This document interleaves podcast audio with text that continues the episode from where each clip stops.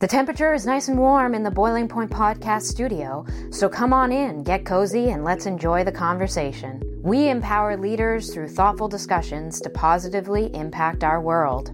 Our host, Dave Veale, founder and CEO of Vision Coaching Inc., is highlighting how we can thrive in business communities.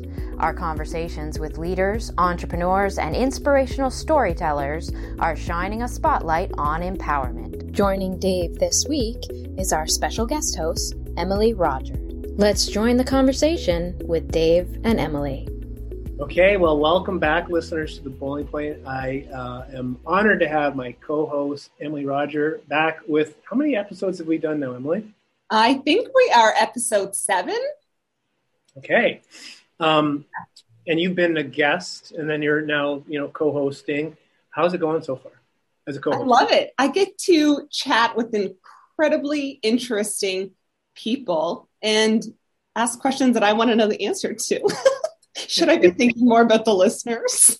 no, you, no, it's, you're I, you're like a pro, um, and and we're going to bring our guest in in a second. and um, but what I wanted to touch on was you, and we were talking with the guest about you know your background and stuff, and the, and and you know this documentary, and I was just thinking, I never, I didn't, I'd love to get an update on where things are at, and uh, if you can't, like, I mean, share what you can share, and um, if there's if there are any updates. There are. So the the uh, film festival version of the documentary Cadence is now out there in the film festival world. So I've uh, done some with Greg Hemmings. We've done some private screenings so far. We have a couple of um, large film festivals coming up, as well as private organizations who have um, are bringing in the film, and some of them I'm going to be public speaking at, which is really awesome as well. And so that is, yeah, making its rounds. We also did just sign um, with CBC. They are going to air a one hour version of the documentary. Uh, so the oh. Hemmings House production team is putting together the edit for that. Awesome. Well, I'm not, yeah. the, what you shared with me, I guess it was kind of confidentially because I couldn't, I don't think, you know, we had to be careful who we shared with. I think it was like in advance was yeah. uh, amazing, and I'd like to share it with our guests. I'm going to bring in here if you're okay with that, because I am. He'd find it fascinating. Um, so our guest is his name is Ron Veale. We share the same last name, and he happens to be my father. And he is a, an interesting character, and he's got. And I've been wanting to bring him on uh, a number of times, and you know, thinking what capacity, and uh, and and, and Dad uh, Ron. Um, uh, and I, I, let him know about 30 seconds ago that he he's introduced himself. And and although um, I'm a product of, of dad, we have very different ways of, of being in the world. And so he'd be more of a preparer than I would. Um, so we, we can we can go in a whole bunch of things. But I have a specific thing I'd like to talk with him about. But I think it's more comfortable talking to you now, Dad, because you um, are retired uh, Chief Justice. And um, but over to you to to to uh, maybe do your your intro. Uh, uh, outside of being my father. Okay. Um, well, look, I think the important thing is to put a context on it, and uh, that is that I've spent the uh, the last uh, 48 years in uh, the Yukon, and um, that's really a, a, small, wonderful, beautiful place. But it um, it is an important context to understand whatever view I may express. But so I've been a lawyer for um, 28 years practicing lawyer in Whitehorse. I was uh, articled in Toronto, but and went to law school in Toronto, but uh, certainly uh, practiced for 28 years in Whitehorse and did, you know, family law, personal injury, um, residential school cases, um, stuff like that. And uh, then I I've been a, a judge for uh, for 20 years, and um, and retired for I guess uh, a year and a half. So that sort of sums it up. I have a a loving wife of uh, 52 years, and uh, I had to tell Kip she had to go upstairs and not interfere with this. But uh, and then two sons, of course, Dave being the eldest, and uh, John being uh, the younger. But uh, and John's a, a, lawyer in in Toronto. Yeah, and he owns a legal recruiting firm, Vision Vision Legal Recruiting, and he he is he's a force. Indeed, um, yes. they're both forces. Okay, well, that's yeah. I don't know. That's that's an interesting way to describe us both, uh, in very different ways, I would think. Um, but here's but what's interesting is if you look at the artwork behind Ron, Dad, Ron, um, there, those are Yukon uh, Yukon artist on his uh, that side. Ken Anderson, Dad. Yeah, he's one. Um, he did that carving. He's a guy I played hockey with. Actually, he's quite famous. Uh, and then the others of the tombstones. And Ron and I hiked up there. And if no one, if people aren't familiar with the tombstones, um, it's a like a, just a magical place, part of the Yukon. You have to go up the Dempster Highway, I believe, Dad. And uh, and we did a hike. Um, and uh, it, I, I mean, the the one thing I remember is um, is we we got up there. We we had driven up. You know, it's like six hours north of Whitehorse, and uh, and and Ron forgot his book and he's like, "You got a book, Dave? I need a book." so it was really important to get a book. Like, you need a book. That have something to do in the tent. Yeah, and then and and we we hiked the first day, and we and there's no just we just have a map with topography. I guess is the way to describe it. There's, there's no actual trail, and we were both so exhausted, and it was this horrible weather, and somehow we pitched the tent. And, and I was out like a light because I think I was partying all night before, and uh, and then I remember get, waking up the light because you bought a little uh, a little book from the from a gas station on the way up. um, but a funny personal story. But um, so Emily meet Ron, Ron meet Emily. Yeah, Ron, it's yeah, so nice to meet you. And so, are you in St. John now? Yes, yes, we're we're we're down here doing the uh, the Christmas visit. Nice. Yeah, and we usually we I guess we have come down for the last I don't know how many years, five ten years, always at Christmas, and easier for us to come down here than for families to troop to the Yukon. Yeah. yeah. And you and I were chatting briefly before we started recording about my passions of of outdoors. And uh, you said yeah the yukon. I said i know that is a place that has been on my heart to to get to. You'll get there. I will. No doubt. No doubt. And actually um, we should share some of your your stuff with with ron in terms of fly fishing and some of the cool places you've been around the world um, so, uh, so one of, one of the things I wanted to talk about, like, so you got two executive coaches um, you're talking with here, and um, and when I, I got out of Royal Roads um, program in 2005, it would have been, I said, you know, Ron, I think you know who could really benefit from coaching is um, lawyers, and you said, there's no lawyer to hire a coach, Dave. Just get you know, and and okay, and, okay, Dave. I've given up all that. I, I, agree. Everybody needs a coach. Wayne Gretzky had a coach. I'm with you.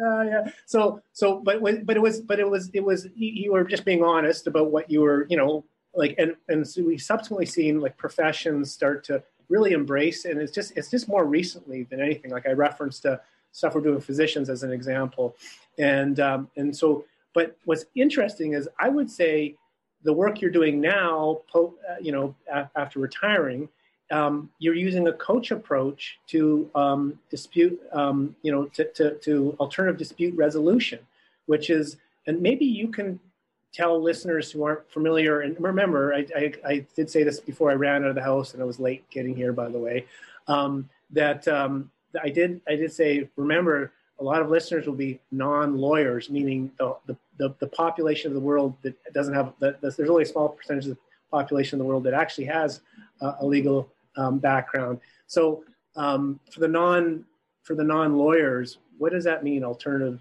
um, dispute resolution.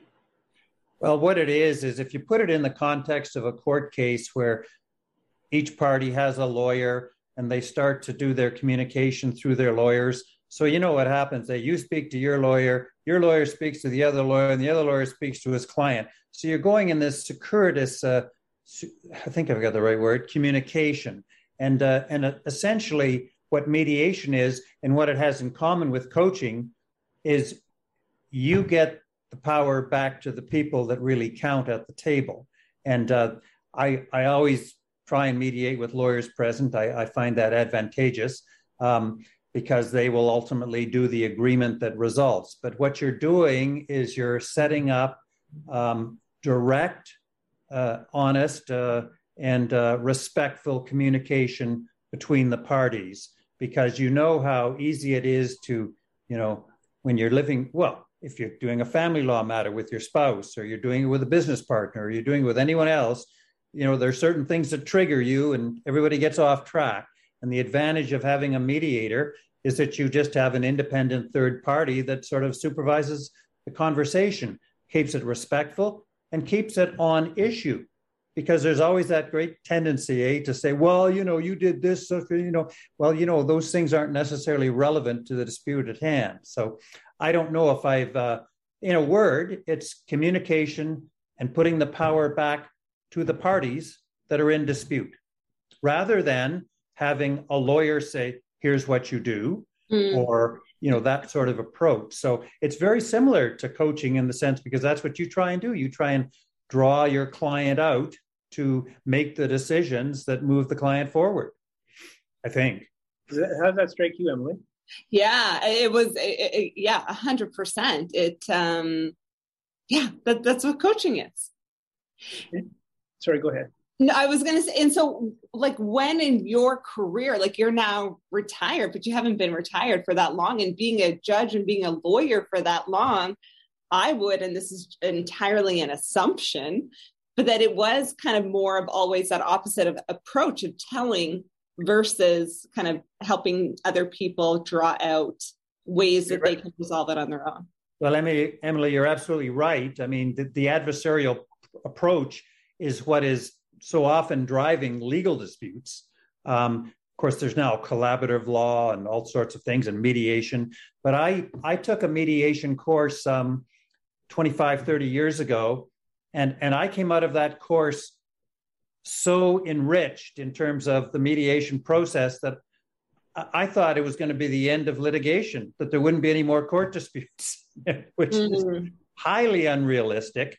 But nevertheless, it, it was so wonderful to get two parties in a win-win instead of a win-lose situation.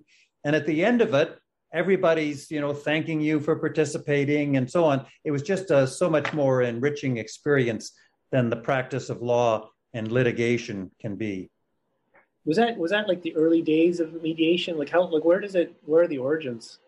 Well the origins i i think the i i don't know. I always think back to uh, Harvard, and they were running courses back in the 80s, I think. And uh, I think that's when mediation picked up. But the fact is that you know mediation's probably been around for a long time, but it I think the focus really started in the 80s and then in the 90s, and and we now even in the in the court system in in Whitehorse and across the country, we have something called Med-Arb, where it proceeds on a negotiation or a medi- mediation basis but if they don't reach an agreement, the judge makes a decision.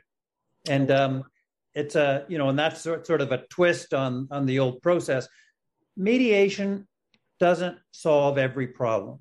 There are a number of reasons. Some people don't want an agreement.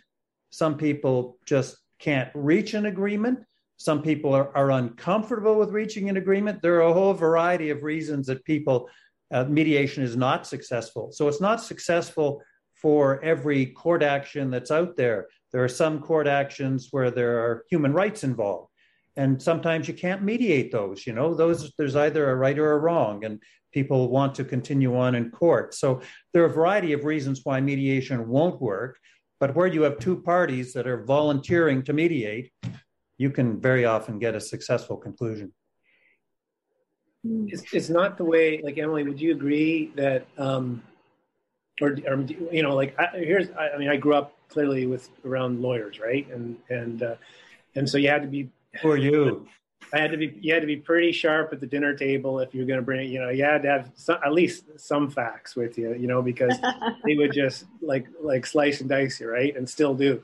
Um, and so we and we have a lot of healthy debates um, in our in our family, and it's it's wonderful. Um, but when, when I would say to someone, you know, like a client maybe or a situation, say, hey, you know, you should really think of contacting a lawyer, or um, I, I, feel like a lot of people just feel nervous by that and, and, and uncomfortable with it. And is that your perspective? Like, like just I'm just curious of you know, where, you know where you would come from, uh, or the idea of you know um, just you know entering that whole legal the process, if you will yeah and and it um you know i certainly do not have much experience being in the legal uh, process of stuff but one of my car accidents. I mean, that was a very long court case to get my medical expenses covered that happened in the States. And for me, it very much felt like I was always a victim of something and that it was always going to be a matter of someone wins and someone loses. Interesting. And so, that's just that's why, yeah, that's that was my experience. Well, that's so that's your that, as a client, right? Mm-hmm. I, I, was wondering about that when I was coming and thinking about this. I did actually give this some thought beforehand, Dad. Um, but I was thinking of like your, you, you know, I was, and I was going to ask you the question, but you brought it up. But how, you know, you, there's no doubt that you had lawyers involved in in trying to resolve the injuries, you know, and and and and you know who was responsible, right, for the car, yeah, that, you know, or being run over, essentially. Yeah, and and to the point that it was such a i mean the driver was 100% at fault ran a stop sign and but it was such a daunting and long drawn out experience for me that at my next car accident even though it was not my fault again i did not pursue anything with it because i thought oh my gosh i could not imagine going down that road again do you hear that dad like that's i didn't yeah, know. no that's uh that's very interesting, and I totally understand that because if if you um, you have an accident, and this is a very typical uh, mediation, quite frankly, personal injury now. A lot of it is done by mediation rather than actually having a trial. However, lawyers do get involved because you have to evaluate the injury, you know, evaluate the liability and so on. But in the classic one where the other person's totally at fault, it's usually just a question of working out the dollars. But mediation is a way of, of reducing the legal costs, reducing the legal time. One of the disadvantages, and I don't like to be critical of the court process, but it does take a lot of time and it does take a lot of money to, uh, to run a litigation. And uh, the advantage of mediation is that you can cut that short and move into mediation as soon as you feel comfortable with knowing what the extent of your injury is, and uh, you know, and, and you know that you know the the liability quite often is fairly clear, or even where it's divided, you can still get into mediation earlier rather than later. Mm-hmm. Well, but it almost sounds like you felt like it was kind of like you're, you know, like um, they use, use the word victim, but it's like it, so it didn't it didn't build you up or resolve things, and you're probably dealing with a bunch of injuries, and then and you know, and I think of how many people that might be on the wrong side of something, car accident or assault or whatever it may be, and you know how much capacity do you have to actually go through the process, like you know, like you went through.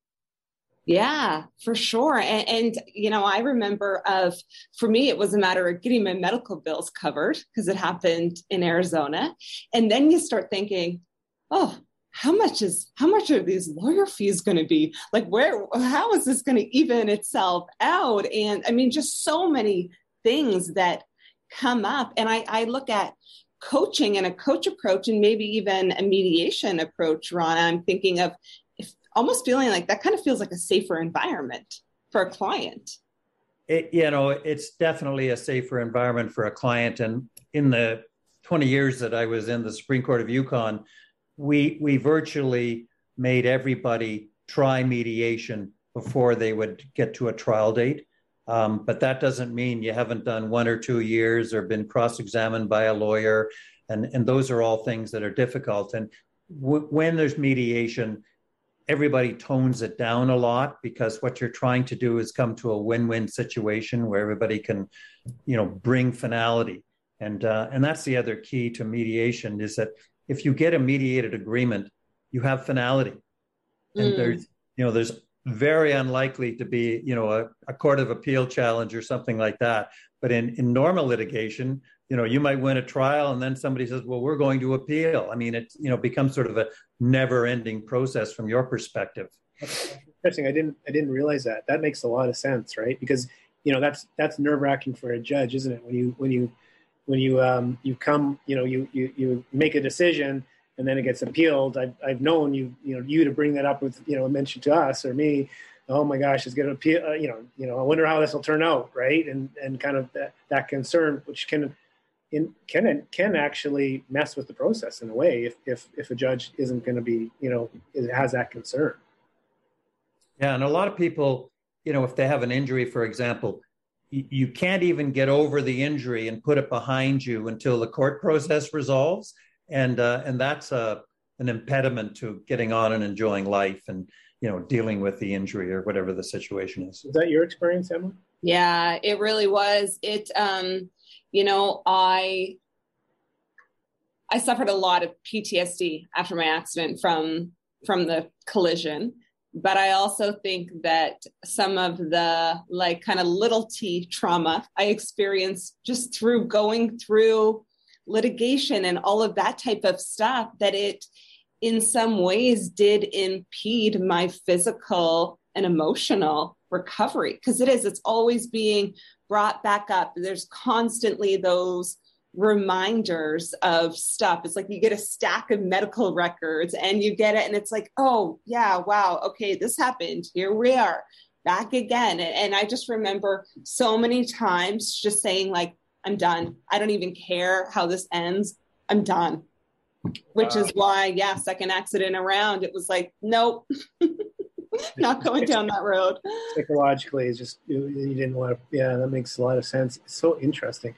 Um, so when you when you dad when you learned about mediation um, and you it feels like kind of like when I, I first really understood coaching i was like you know this is going to change the world and you know i mean like i was so excited and passionate about getting out there and and, and you would have you know yeah dad i can you know coach all the lawyers. And you know and, and, and then i started to re- recognize as i kind of matured into the business that you know, there's a place where it fits, and you brought up, and there's a place where it doesn't fit, and the importance of of you know actually assessing ahead is you know someone going to benefit from this or you know they up to the experience. And, and not everyone is and for a variety of reasons it's not making them wrong or anything but how, how is that like you know get to get to the point where you uh, in the supreme court of yukon encourage people to start with mediation like that that didn't just happen overnight. That was a that was probably uh, took some time.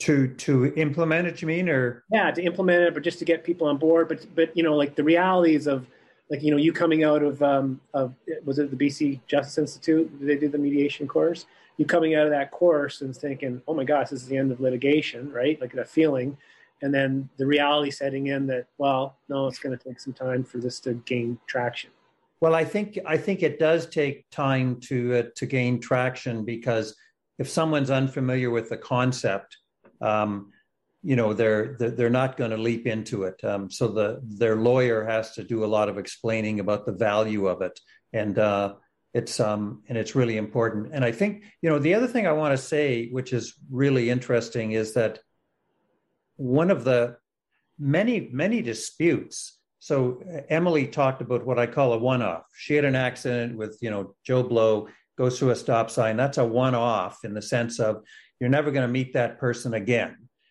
But in family law, where you're having disputes about assets and children, children in particular, you're going to be dealing with that subject for the next 20 years or more. And one thing that mediation does, and I assume that coaching would do too, is that it's helpful to give the parties a context for respectful communication. Because one of the big things in mediation is you know you you tell the lawyers to you know s- be there but not interfere with this and let the clients actually do the talking. So and it depends. I mean a lot of the times you do need the lawyers to talk but you don't want the lawyers to run it you want the people to say how they feel and you want it the incredible thing is that when you get into litigation you can't talk to the other side that's the first rule every lawyer will say look, please don't communicate with the other side because they'll use it against us in court. So all of a sudden, communication stops. Mm-hmm. And what's so wonderful is that you get the two parties in a room, they're looking at each other, and communication starts again. And they go, Oh, I didn't know you meant that. I mm-hmm. thought when you did this that that meant that. And you know they have this wonderful experience about you know civil communication, and um, and that's what's so key. So so people that have agreements or disputes that are going to be living together or you know living in the same community or in the same business there's real advantages to uh, mediation because you're going to have a long-term relationship and you don't want to destroy it by having a five-year court action and spending lots of time and money in court so true yeah Hi, I'm Steve Yerko. And I'm Tara Sands. Now available from Maji Media is our new podcast, Four Kids Flashback. Four Kids is the company who brought you the English dub of Pokemon in the late 90s and so many other shows like Yu Gi Oh!, Shaman King, Teenage Mutant Ninja Turtles, Kirby, the infamous One Piece dub, and so many more.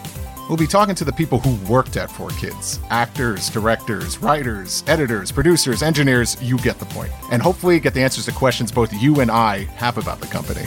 I actually worked there as a voice actor on some of the shows. And I was a kid watching the shows and remember way more than Tara does. And thank God for that. Steve is actually a professional storyboard artist, which gives some really unique insights into anime and animation. Subscribe today wherever you get your podcasts. That's the number four Kids Flashback. Was there a shift that happened for you, Ron, like prior to you practicing mediation where you thought, oh gosh, there's got to be a different way? I, yeah, I know. I, I think what what happened to me is uh, I have to be quite frank is that as a lawyer, you you see the two sides, and and I kept on going. You know, I I can see the resolution point on this. You know, but I have to play the adversarial game and uh, you know keep going on the adversarial game. And and you can't get down to um, you know people are um, before mediation became as strong as it is today uh, a lawyer would be afraid to make an offer because it would look weak. Mm. right? So so you have to get over all of those issues and be able to uh, to say hey look you know can we resolve this save our clients a lot of money and time? So but from a personal basis it was so much nicer to you know make offers and and go to the resolution rather than you know spend the five years duking it out in court. And uh, you know that way and I, I i really started to like that.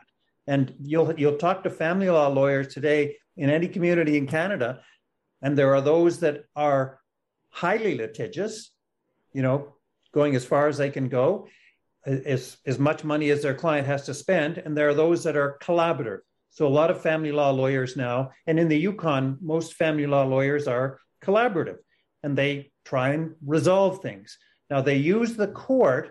They might say, well, I'm going to make an application for custody, but they really want to resolve it. They don't want to put it to the judge because they don't know what the judge is necessarily going to do. And um, that's, that's, I think, collaborative law really pays off where both sides are trying to find what the resolution is. And that, that's a pretty a newer movement as well, collaborative family law. Like I, I, I'm, I ran into uh, it was a client. We did some work together, and um, and and what she described, and she'd be really fun to have on this as well at some point.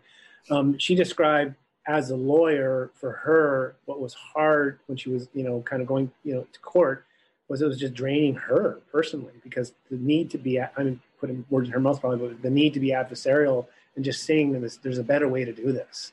And, and it had took a real personal toll on her to the point where she shifted her whole practice, which would take a lot of courage to this collaborative family law in a in you know kind of early days and um, you know and, and, there's a specific training like mediation that goes along with that type of law if, if i'm if i'm correct if i if i understand it correctly dad or you can you can certainly get training in collaborative family law but you can also you know do it. And a lot of lawyers you know the first thing they do is they set up a meeting where all the two clients are present the two lawyers are present and they um, they try and suss out the situation and uh, and do it early because it's amazing how litigation can get people carried away and they start going down that track and they have a hard time coming back to the the mediation track mm. taking that step back that step off the dance floor to say, all right, what's what's really going on here? There's there's another interesting thing I was hoping we could talk about. Um, and By the way, if I can interrupt, Dave, uh, and I know I've done this before in our in our lives, but uh, but there there there are other advantages to mediation because you can do things in mediation that you can't do in court. Like mediation's a process; it's a confidential process. You can admit your side's entirely wrong and try and get a resolution, but you still have the right to go to court at the end of the day if you don't get an agreement and and you're not bound by the evidence in other words it's a confidential process we call it settlement privilege, but you know, it's a confidential process. And there are really advantages to allowing people to, to get down and make the compromises that should be made without having to give up their right to go to court and say, you know, that nobody can raise the issue that you made that admission at mediation. Mm. Did not know that. Um, I was gonna, too legal now. I was going to say um, the other thing that I thought I think might be interesting is, um, you know, your work with um, like is and it's a you know really important topic, especially now with Indigenous communities, and you know incorporating some of the, the practices um, or or making allowances and and and I don't know the full extent of this, Dad, but like the idea of of um, acknowledging like a healing circle and these sort of things, like you know, I'd love to talk about that because I also believe like weirdly, Emily, that some of this, some of the stuff that I've learned, I've you know learned, and I'm a layman, um, but it really kind of connects with I would call like you know kind of the coaching, the coaching competency or coach approach, right? Mm-hmm. Yeah. Speak to that a little bit, Dad. Well, it, I, th- I think that's true. And in the Yukon, um, boy, they were, before I became a judge, the judges there were leaders in the whole concept of having healing circles to deal with, you know, criminal law aspects in small communities. And everybody comes to the meeting and everybody has their say and um, they're, they're advantageous. There are certain cases where I say that's not appropriate, but um, the other issue, of course, is you're you're generally dealing with communities that you know maximum 2,000 people, some down to 150 people. These people have to live with each other over the long term. So you, you want to resolve your disputes and learn methods of, uh, of resolution. Um, in the Yukon, in particular, um, I, I self government is a is another topic, but 11 of the 14 First Nations in the Yukon have self governed agreements. So they actually govern themselves to a large extent.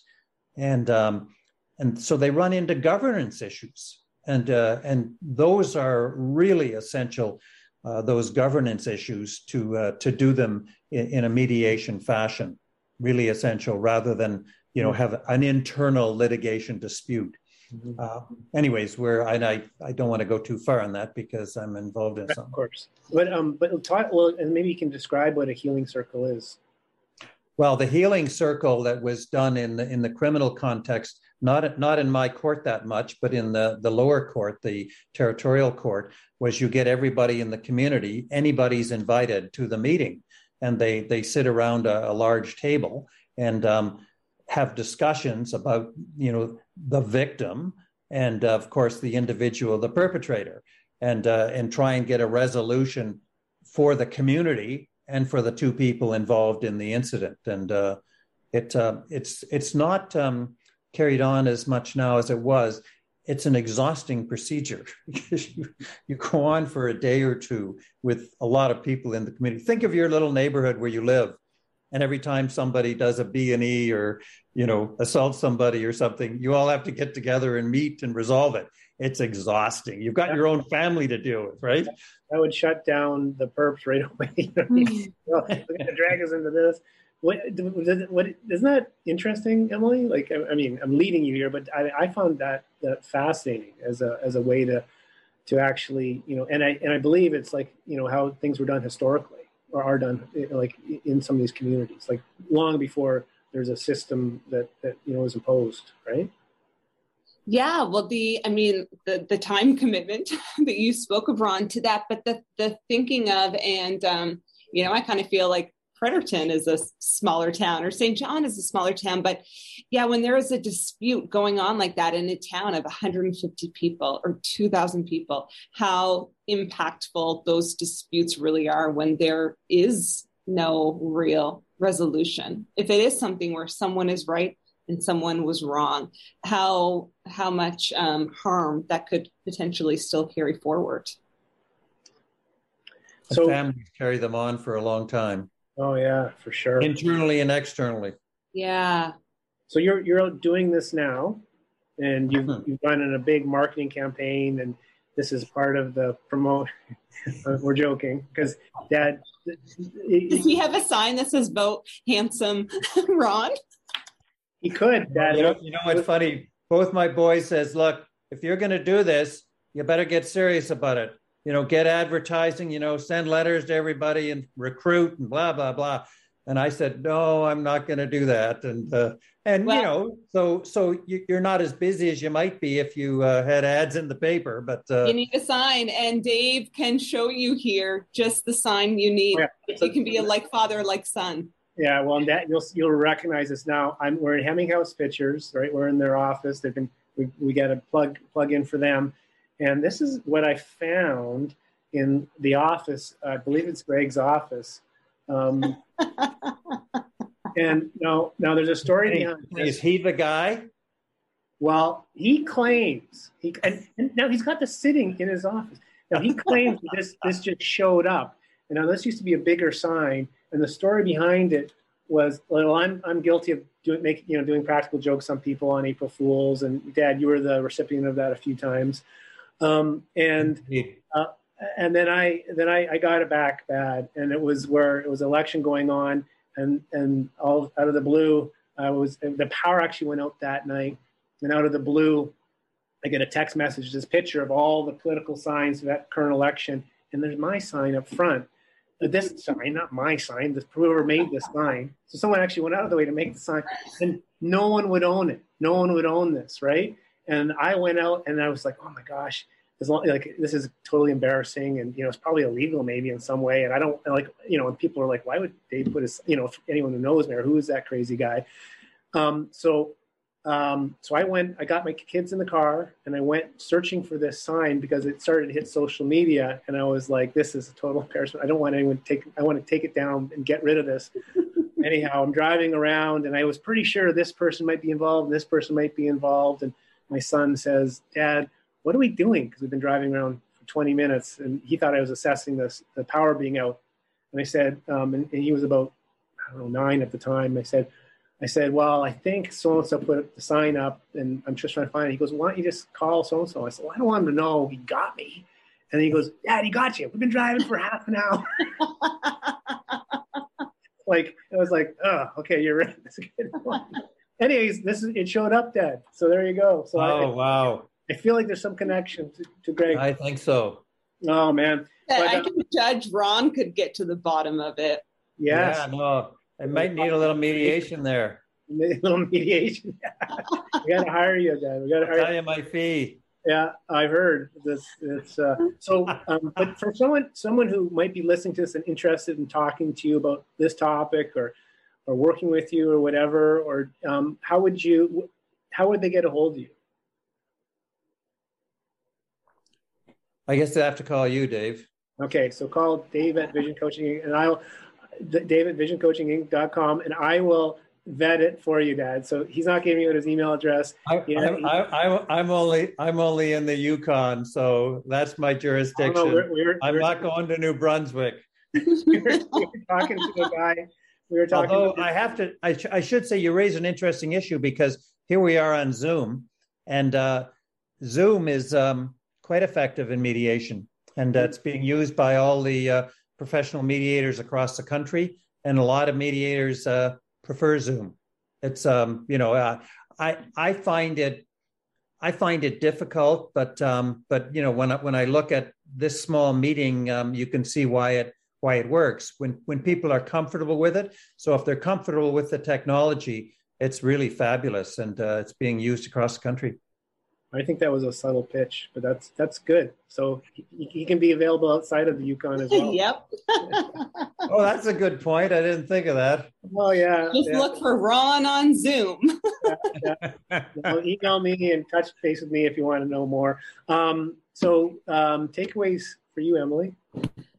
The takeaways are the well, for one, the, the power of mediation and that um, change can happen and Ron, it is um, encouraging for me to hear from you, who has been a part of the legal system for so long, yet still looking at ways to change it for the greater good of people. Oh, absolutely. Thank you. Yeah, hundred um, percent. No, well, I, I really, I really appreciate you sharing. I didn't realize your experience, Emily, and and it just it's it's so perfect to have this topic and you describe your experience. And I would just hope that anyone listening to this might be you know, avoiding um, a legal proceeding of some sort or concerned about contacting someone, maybe they're armed with a little more information, and um, you know, they could go and ask, you know, a lawyer, uh, you know, could you could you mediate this on my behalf, or find find lawyers who do, you know, who, who believe in this work, because not it's not everyone, I, I don't think, that um, that you know understands the mediation process. Um, and it's just fun to have have you on, Dad. Um, it's uh, thank you for coming on and sharing sharing your wisdom. And you've been very kind to me. You haven't been slicing me apart here, so that's always good. And I well, well, Dave, you've been asking me to do this for 20 years, and I thought, well, finally I could do it. And of course, I wanted to meet Emily. That was the real reason. So. There you go. And John and behind the scenes. Yes, um, yes. Um, no, and it helps that you're retired because it's kind of hard to have this conversation while you're acting. Yeah. Yeah. Okay. Well, um, and I just actually the other, the last thing I'll just mention is, man, that that backdrop you have is pretty amazing. So well done on the set there that you've got behind you. And to the listeners, don't forget vote handsome Ron. Hey, don't start that. Don't start. Don't get in my car yeah, we, we, we, the famous line was in grade six when when my campaign manager, when I thought I wanted, I thought I might enter into politics. It was school politics, obviously, and it was the last time I ever went into any kind of election. But don't be stale, vote for Veale, and uh, it's the winning call. So, um, all right, Ronald Veale, thanks so much. Uh, John is going to do this this piece that we we need to do. Thanks, Genevieve. Thanks, Emily. And Dave, I think, uh, Dave, I think you're forgetting something before Genevieve comes off and, and gives you in, in trouble. Just want to make sure you've you got all your T's crossed and I's. I think so. Thoughts? I forget it. I, she's co she's co-moderator. So yeah, Genevieve, he's got it. I think he's got everything. Why was he forgetting that I forgot? No, I was just making sure. I was just giving him a chance before you uh, before your feedback. I mean, I said I I thought maybe he was gonna try and do the you know show off for his dad and try and do the spiel, but I guess it's not happening. I th- I feel like if uh, Ron listened to this once, he'd maybe be able to just get it on the first go. But we can we can record him later doing this, and we can record him later doing it. So, so if Steve you know. Not yet. We're going to do one last piece, which is we're going to tell everybody that they have to head over to the website, to the boilingpointpodcast.com, if they want to find out more episodes uh, and find out more information. Um, they can find us on LinkedIn, Facebook, YouTube, and Twitter if they'd like to connect with us. They can listen on any of their favorite podcast platforms and they can share, like, subscribe there. And then if they want to check out the videos, uh, they can see them on YouTube and Facebook. And we'll have to give Ron all the times that Dave has told stories before on the podcast about him. I'll have to make him a, a highlight reel. Maybe that'll be a special release. yeah. Oh, yeah. Yeah. All good stuff. All good stuff. All right. Thanks so much. Bye, everyone. Thank you, Thank you Ron. Thanks, Thanks Dave. Very Thanks, much. Great to meet Bye. you. Thanks for listening to the Boiling Point Podcast. Remember to subscribe and rate our podcast on your favorite listening platform. To find out more, head to our website at boilingpointpodcast.com. You can connect with us on LinkedIn, Facebook, and Twitter. To find out more about Dave Veale's work, head over to visioncoachinginc.com. Thanks for listening, and make sure to check out our next conversation. I'm Matt Cundill, host of the Sound Off Podcast, the show about podcast and broadcast. Since 2016, we've been speaking with amazing people who have populated your ears for decades. Legendary broadcasters, research wizards, talent experts, podcasters, voice talent. Almost 400 stories, all for free. Subscribe or follow the Sound Off Podcast on Apple Podcasts, Spotify, Amazon Music, or at soundoffpodcast.com.